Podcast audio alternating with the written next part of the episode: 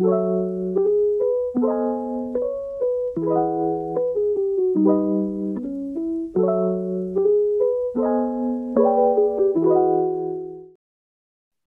Sobat Volumecast, di mana pun kamu mendengarkan podcast ini, selamat datang di Volumecast, Volunteering Podcast season kedua.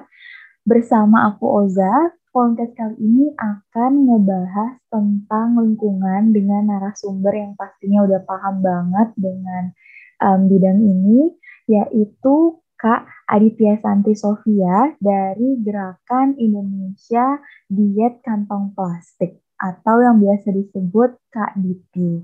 Halo Kak Diti. Halo, apa kabar?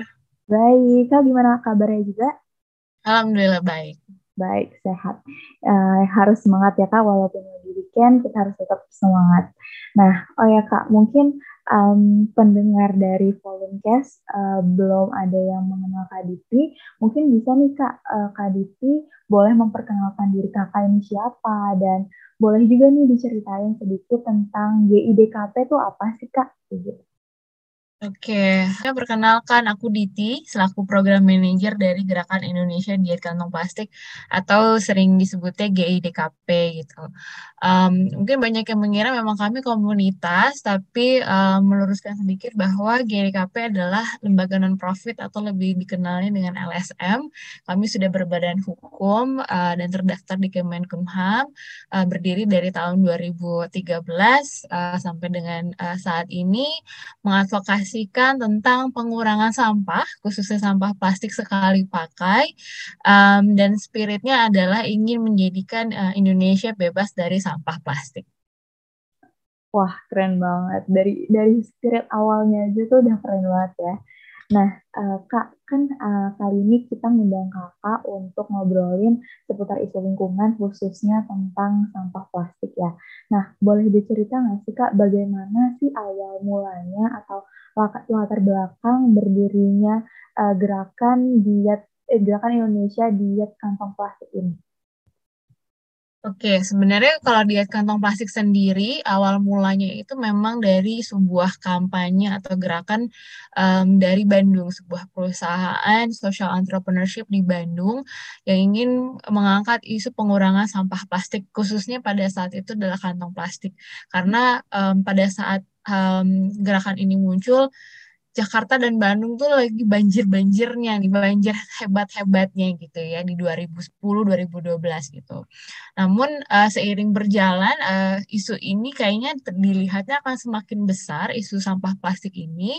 Akhirnya um, Diet Kantong Plastik sendiri berdiri menjadi organisasi berbadan hukum sehingga penyelesaian masalah sampah plastik ini tuh bisa diselesaikan Uh, dengan expertnya gitu ya tidak hanya sukarela saja gitu kemudian terstruktur dan strategis dalam arti kalau kita mau menyelesaikan suatu masalah sosial kan nggak hanya karena memang kita suka, memang kita interest gitu ya, tapi harus ada program-program yang tersusun dengan baik, um, terukur juga dampaknya dan pastinya perlu pendanaan gitu ya. Kalau misalnya kita ada di komunitas kan mungkin hanya terbatas ya pendanaannya, tapi iya. kalau kita dalam suatu badan hukum yang besar gitu, kan kita bisa um, mengajak teman-teman yang juga punya latar belakang ilmu yang mumpuni bergabung dan juga uh, saat ini um, bisa bergerak uh, untuk tidak hanya menyuarakan sampah kantong plastik saja karena dulu fokusnya memang kantong plastik makanya organisasi kita dia kantong plastik gitu tapi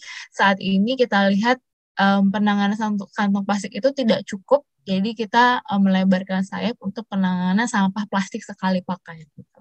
Hmm, berarti uh, sekarang lebih luas ya Kak, kon, apa namanya uh, konsentrasinya terhadap lingkungan itu sendiri.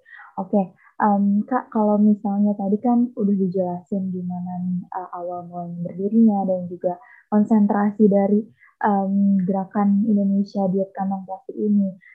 Kalau sekarang kan kalau kita tahu juga ya, zaman sekarang tuh penggunaan plastik kan uh, masih cukup banyak nih ya kak.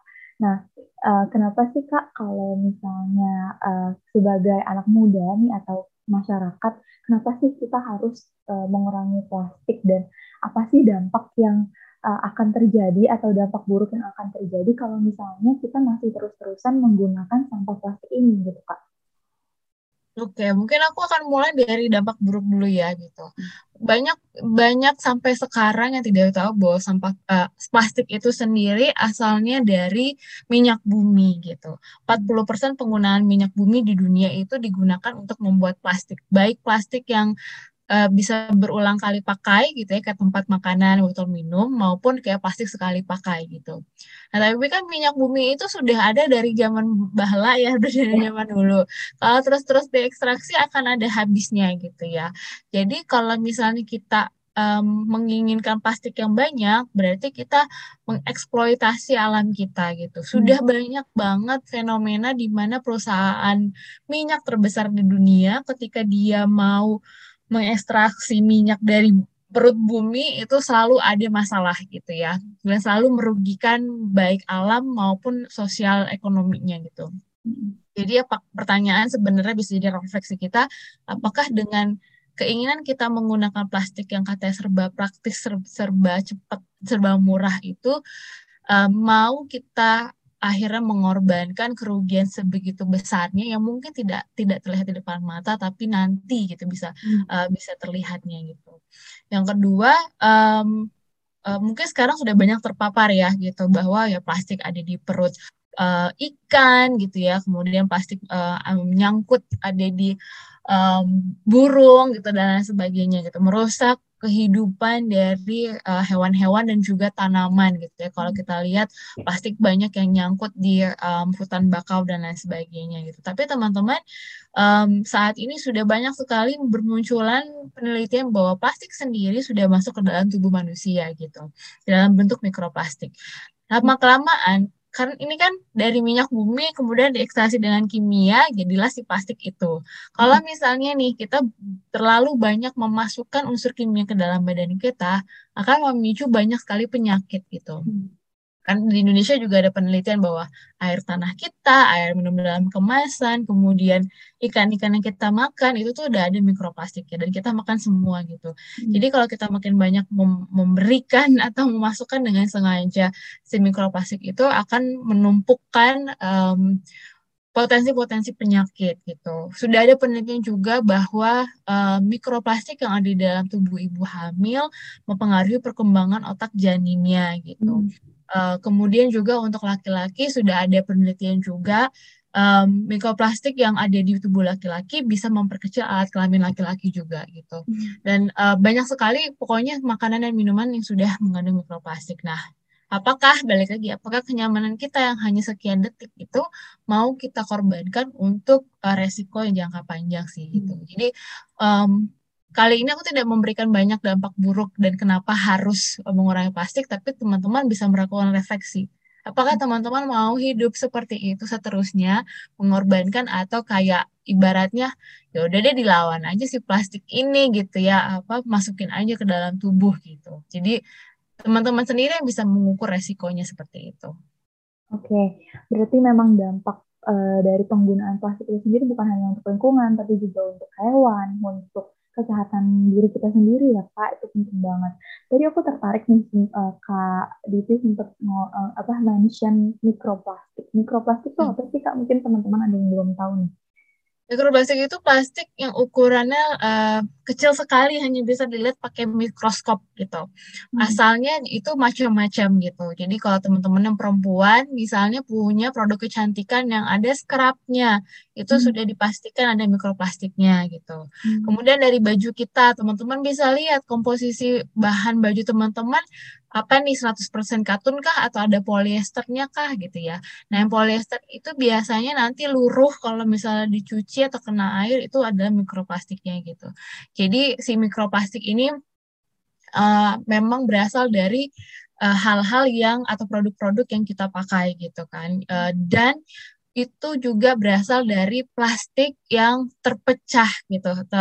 Karena plastik tidak bisa diurai diurainya baru ratusan tahun kemudian gitu. Tapi plastik itu bisa terpecah menjadi unsur-unsur yang lebih kecil gitu. Dan memang kebanyakan adanya di perairan gitu. Baik di sungai laut maupun di apa kayak di selokan dekat rumah kita tuh pasti sudah ada mikroplastik gitu. Dan itu uh, kayak kita udah nggak bisa menghindar dari mikroplastik karena itu udah ada di mana-mana gitu. Jadi um, itulah yang namanya mikroplastik gitu. Ukurannya sangat kecil, cuma bisa dilihat pakai mikroskop aja gitu. Oke. Nah, kalau misalnya untuk uh, penggunaan plastik di Indonesia berdasarkan riset atau berdasarkan penelitian dari uh, teman-teman GIDKP itu sudah seperti apa sih Kak penggunaan plastik uh, di Indonesia? Nah ini yang perlu perlu digarisbawahi dulu ya gitu, ya. karena plastik itu enggak uh, yang kita kampanyekan adalah plastik sekali pakai gitu. Ya. Makanya uh, kayak bahan-bahan kayak misalnya tempat makan, botol minum yang bisa dipakai ulang, even baju kita tuh juga ada unsur plastiknya. Oh, Jadi digarisbawahi bahwa plastik sekali pakai atau PSP ya kalau bahasa Indonesia-nya gitu. Nah, penggunaannya sendiri itu macam-macam jenisnya gitu. Um, selain kantong plastik, ada juga styrofoam, alat makan, uh, sendok garpu sumpit, kemudian um, ada juga sachet gitu ya. Kemudian juga ada microbits. Nah, microbits ini yang dari uh, tadi um, dari produk-produk um, kecantikan gitu. Jadi bulir-bulir uh, plastik dalam bentuk kecil kita sebutnya microbits gitu. Kemudian ada banyak lagi nambah lagi kayak um, tempat makan Mika kalau kita beli kue cubit tuh biasanya nah tempatnya itu. Terus kalau misalnya kita uh, beli es-esan pinggir jalan tuh dibungkusnya pakai kantong-kantong plastik seperti itu.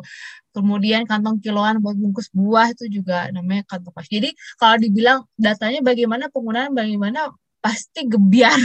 Dalam arti gebiar tuh banyak banget ya gitu. Dan tidak ada yang dah data data sakleknya gitu tapi um, GDKP pernah membuat riset di lima kota ya gitu salah satu Jakarta Jakarta setahun aja pakai kantong plastik doang ya ini kantong plastik doang itu 200 sampai 300 juta lembar per tahun gitu. Wow. Itu itu baru Jakarta ya dengan uh, komposisi penduduknya 10 juta kalau malam 12 juta sampai uh, atau hampir 15 juta kalau pagi siang uh, sampai sore gitu.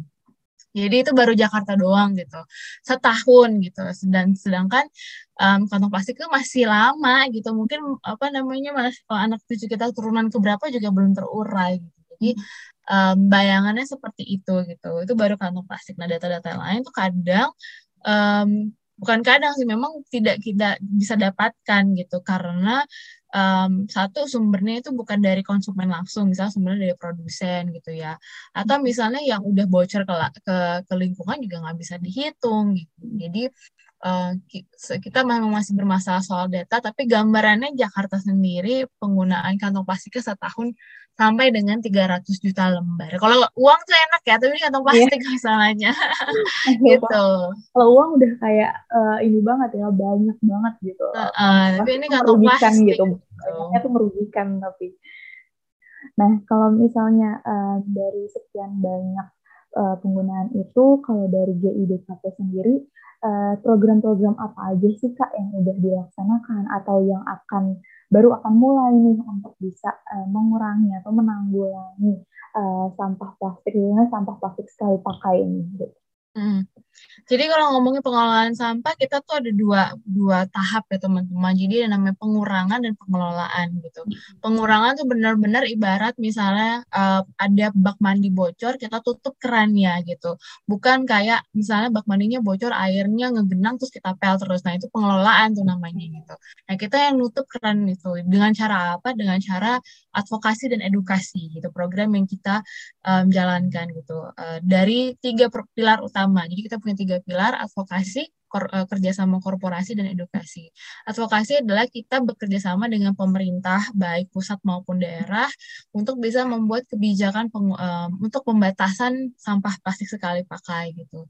Sejauh ini sudah ada 60 kota kabupaten yang punya peraturan um, dan uh, dan kami saat ini sedang menyusun um, bagaimana bisa memonitor itu peraturan tersebut karena kan banyak banget misalnya peraturan udah terbit tapi nggak ada pengukurannya jadi kita nggak tahu efektivitasnya gitu. Jadi itu yang kami lakukan. Kemudian juga um, kami melakukan uh, apa namanya edukasi uh, kepada masyarakat bagaimana bisa uh, mengurangi plastik dalam kehidupan sehari-hari gitu. Mau misalnya botol atau misalnya uh, gimana caranya supaya pas kita jajan tuh tetap tetap nggak pakai plastik gitu ya. Dan sekarang juga um, program yang sedang berjalan adalah pasar bebas plastik yang kami sedang adakan di lima kota gitu. Kenapa pasar? Jadi berdasarkan pengalaman sebelumnya, kami punya milestone sebuah kesuksesan di mana um, kami melihat bahwa kantong plastik itu diberikan secara cuma-cuma kepada konsumen dan digembar-gemborkan bahwa itu gratis yang konsumen terima. Padahal biaya kantong plastik itu tuh ada di dalam barang-barang yang kita beli sehari-hari gitu. Jadi hmm. disusupin tuh harganya. Nah, secara uh, apa ya secara logika itu kan kayak ngebohongin konsumen ya yeah. gitu. Nah akhirnya kami membuat petisi di 2013 judulnya Pay for Plastic gitu. Kami memang mau um, kelihatannya memang kayak konsumen harus bayar plastik, tapi sebenarnya yang kami ingin lakukan adalah kayak ngebuka bahwa plastik itu tuh ada harganya gitu kan. Dan um, beberapa sukses story di negara yang sudah melarang uh, plastik sekali pakai itu bermulanya dengan plastik berbayar gitu. Hmm. jadi waktu itu kami bikin petisi uh, petisi kami uh, waktu itu berjalan empat tahun direspon dengan di 2016 adanya uji coba kantong plastik tidak gratis gitu ya. Uh, waktu itu mungkin teman-teman juga ngerasain kita belanja 200 rupiah untuk bayar kantong plastik hmm. gitu. Uh, itu ber, uh, berhasil mengurangi 55% penggunaan kantong plastik seluruh Indonesia gitu. Dari situlah banyak pemerintah daerah yang melihat bahwa oh ternyata kantong plastik itu bisa dilarang ya gitu. Dan akhirnya bola saljunya masih bergulir sampai sekarang gitu.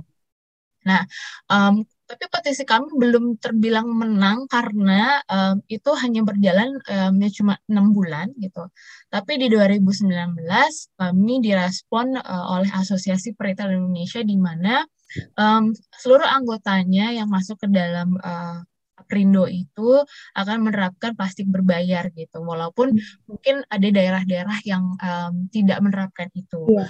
Kenapa kami menerapkan plastik berbayar gini? Sebenarnya sebenarnya ini tuh bukan ngakal-ngakalin konsumen ya gitu. Tapi gini ketika pas ketika misalnya kalian dibilang plastiknya bayar ya gitu. Ya. itu tuh kita cuma membuat satu satu tembok untuk orang-orang berpikir perlu nggak ya? Gitu. Ya. gitu kan perlu nggak ya? Gitu. Walaupun kayak cuma dua ratus rupiah gitu ya uh, tapi kayak ya perlu nggak ya? Gitu. Lihat aja di rumah mungkin banyak masih kantong plastik yang dilipat segitiga yang belum kepake gitu kan belum dipakai lagi gitu. Dan itu cukup efektif kami lihat gitu. Dan um, kemudian uh, kami melihat juga bahwa ada persaingan dalam tanda kutip plastik sekali pakai kantong plastik sekali pakai dengan kantong yang bisa digunakan ulang secara harga gitu ya. Jadi kami lihat itu juga potensi uh, komoditas di entah di retail entah di uh, pasar untuk bisa menjual tas guna ulang tersebut gitu. Jadi menggantikan yang lebih panjang umurnya dibanding yang lebih praktis memang gitu ya. Tapi ya umurnya cuma cuma berapa menit doang. Ada penelitian bilang kita cuma pakai sekitar 15 sampai 20 menit gitu. Bahkan lebih singkat lagi dua menit saja gitu lagi kalau misalnya beli misalnya cuma beli satu barang di, di toko keluar dari toko itu kita ambil barangnya kalau plastiknya dibuang gitu kan yeah. itu kan gak nyampe gak nyampe lima menit gitu jadi itu itu menjadi salah satu men, uh, hal yang kami lakukan untuk membuat satu batasan gimana orang-orang bisa berpikir gitu. Apakah hmm. mereka butuh plastik atau enggak? Dan kebanyakan akhirnya ya nggak butuh-butuh amat ya. Apalagi cewek-cewek misalnya bawa tas ke mana-mana ya masukin dalam tas aja misalnya kayak gitu ya. Kalau cowok-cowok yang pakai motor masukin aja di dalam jok motornya misalnya kalau emang uh, apa cukup gitu sih. Oke, berarti udah uh, aku juga sempat lihat nih tadi Instagram banyak juga ya udah uh, kerjasama di IDKP uh, dengan pasar salah satunya yang lagi berjalan kalau nggak salah pasar Tebet ya kak dan pasar Bandung yang sudah ya, jadi kita ada di lima kota Jakarta hmm. Bandung uh, sorry Jakarta Bandung Bogor Surabaya dan Pasar ya lima kota ini lima ya. kota nah, selama Banjarmasin enam kota berarti gitu ya, jadi ya. memang itu daerah uh, pemerintah daerahnya bekerja sama um, dengan kami untuk sebenarnya itu kan program sorry program edukasi dan juga program implementasi peraturan. Hmm. Karena yang sekarang punya peraturan untuk pembatasan plastik sekali pakai di pasar baru Jakarta dan Bandung gitu. Hmm. Tapi itu Um, tapi ketika yang namanya pemerintah kadang terbatas untuk melakukan sosialisasinya bagaimana kan ke konsumen dan pedagang. Nah di situ kami membuat trial uji coba uh, bagaimana uh, membuat pasar percontohan bebas plastik di enam um, kota tersebut sih. Yang mana um, lima dari kota tersebut sudah punya peraturan untuk pembatasan plastik walaupun misalnya di retail modern, tapi satu kota lagi memang belum punya. Cuma mereka punya um, pasukan komunitas yang memang sudah sudah bisa membantu dan bisa menggerakkan masa sih gitu. Dan kita punya rekan-rekan organisasi di sana yang membantu untuk menjalankan program tersebut gitu. Oke, terus juga aku sempat lihat nih kerjasama dengan salah satu brand kecantikan ya kak. Jadi kayak um, di IDKP ini bekerja sama dengan brand kecantikan untuk uh, kalau misalnya mau beli kayak kalau botol-botol skincare itu kan juga uh, ini ya mengandung maksudnya plastik juga gitu kan mm. jadi kayak uh, kakak komun uh, JIDKP uh, lembaga JIDKP ini JIDKP ini bekerja sama dengan salah satu brand itu untuk kayak kalau kalau mau beli skincare nih bisa isi ulang nih bisa bawa aja botol botol botol yang sebelumnya gitu kan. Jadi bisa mengurangi um, plastik yang ada. Itu satu inovasi yang bagus sih menurut aku.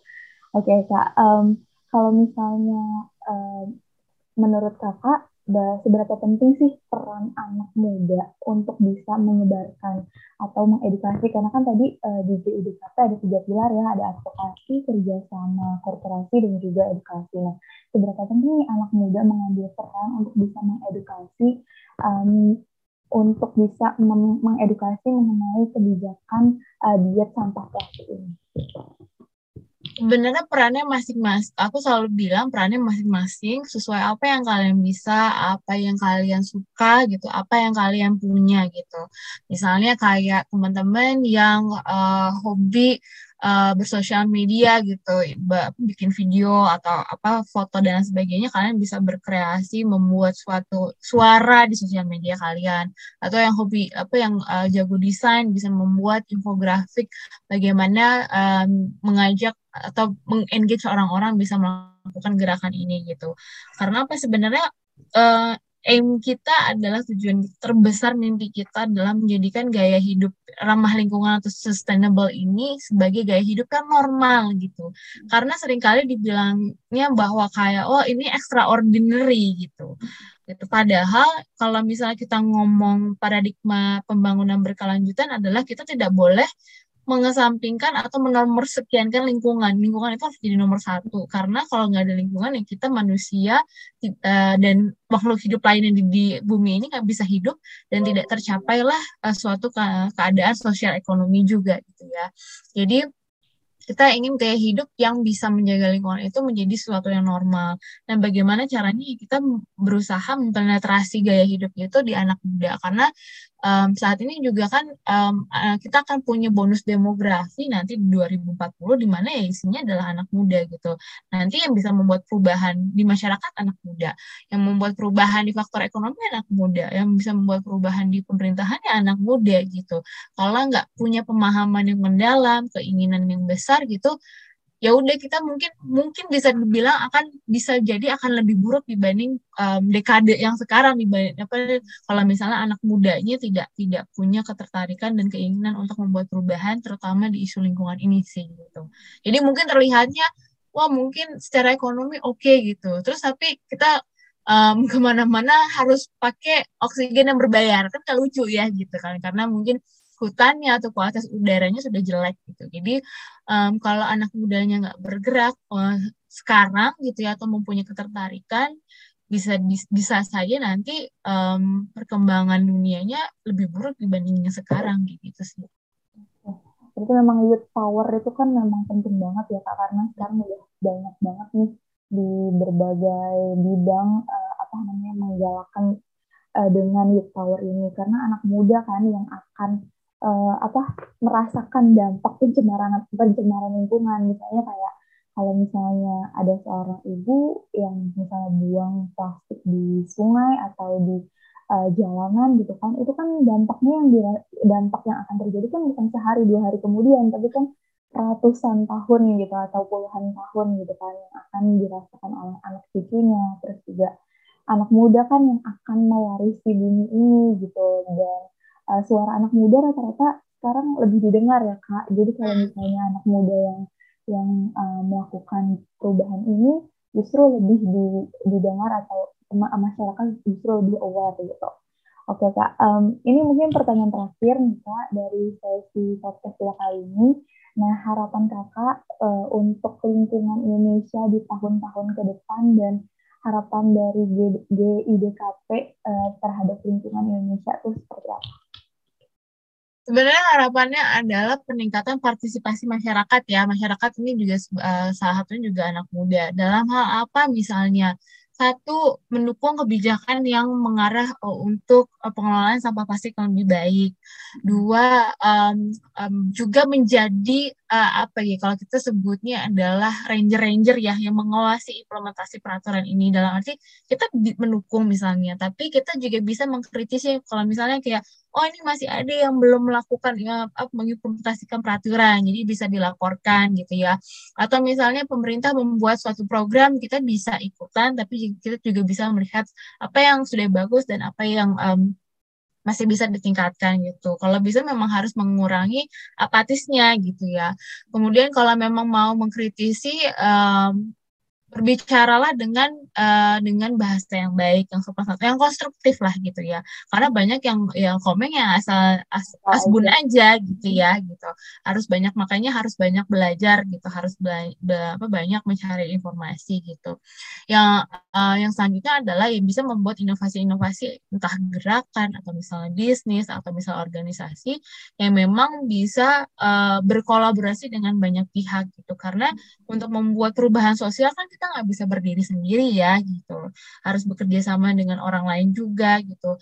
Dan menghargai upaya-upaya yang dilakukan oleh pihak lain sehingga kita nggak taking kredit pekerjaan orang lain juga gitu. Uh, yang terakhir sih memang um, kalau misalnya kita um, ingin merubah uh, mengu, apa mengubah sosial ubahnya dulu diri kita dulu. Kita. Yang selalu aku bilang adalah leading by example gitu jangan um, kita berharap uh, orang lain mau berubah dan kita seakan menggurui gitu karena uh, cara memberi contoh yang efektif adalah orang yang melihat kita yang konsisten kemudian dia merasa bahwa ini ada manfaatnya ini ini gampang loh untuk dilakukan dan gak ada ruginya kalau kita nyoba gitu sih. Iya benar banget. Jadi kalau misalnya mau membuat perubahan dimulai dari diri kita sendiri itu dan dimulai dari hal-hal kecil itu sebenarnya gampang banget ya Kak. Oke, terima kasih ya Kak Aditi. Um, pendengar Volunteers bisa banget nih juga follow Instagramnya di IDKP di insta, di at di at IDDKP di Instagram. Aku udah kepoin juga ibunya udah uh, sering banget ngasih edukasi, ngasih uh, lewat artikel dan juga lewat IG live banyak dengan banyak tokoh yang terkenal di Indonesia juga. Terus juga terima kasih banyak untuk IDC atas kesempatannya malam ini bisa ngobrol-ngobrol sama IDC. Obrolan kita ini daging banget kalau menurut aku sih Kak. Nah, um, thank you juga buat teman-teman yang udah mendengarkan um, pod, pod, podcast kali ini di Podcast hopefully kita bisa ngobrol lagi ya Kak di next kesempatan dengan isu-isu lingkungan yang lainnya. Well, um, thank you juga buat kamu yang udah dengerin episode ini sampai akhir dan jangan lupa selalu dengerin um, Volume di episode-episode berikutnya dengan narasumber yang informatif dan tema-tema yang lebih menarik tentunya. Nah, kalau boleh aku kasih kesimpulan dari awal, dari pembicaraan awal sampai akhir, uh, kalau menurut aku ya teman-teman, jadilah anak muda yang bukan cuma keren penampilannya aja, tapi juga keren uh, karena dia bisa bertanggung jawab terhadap lingkungan lewat uh, mengurangi sampah-sampah yang biasa ia uh, yang mengurangi sampah-sampah yang biasa kita hasilkan gitu kan. Oke, sampai jumpa di volume test berikutnya. Um, terima kasih.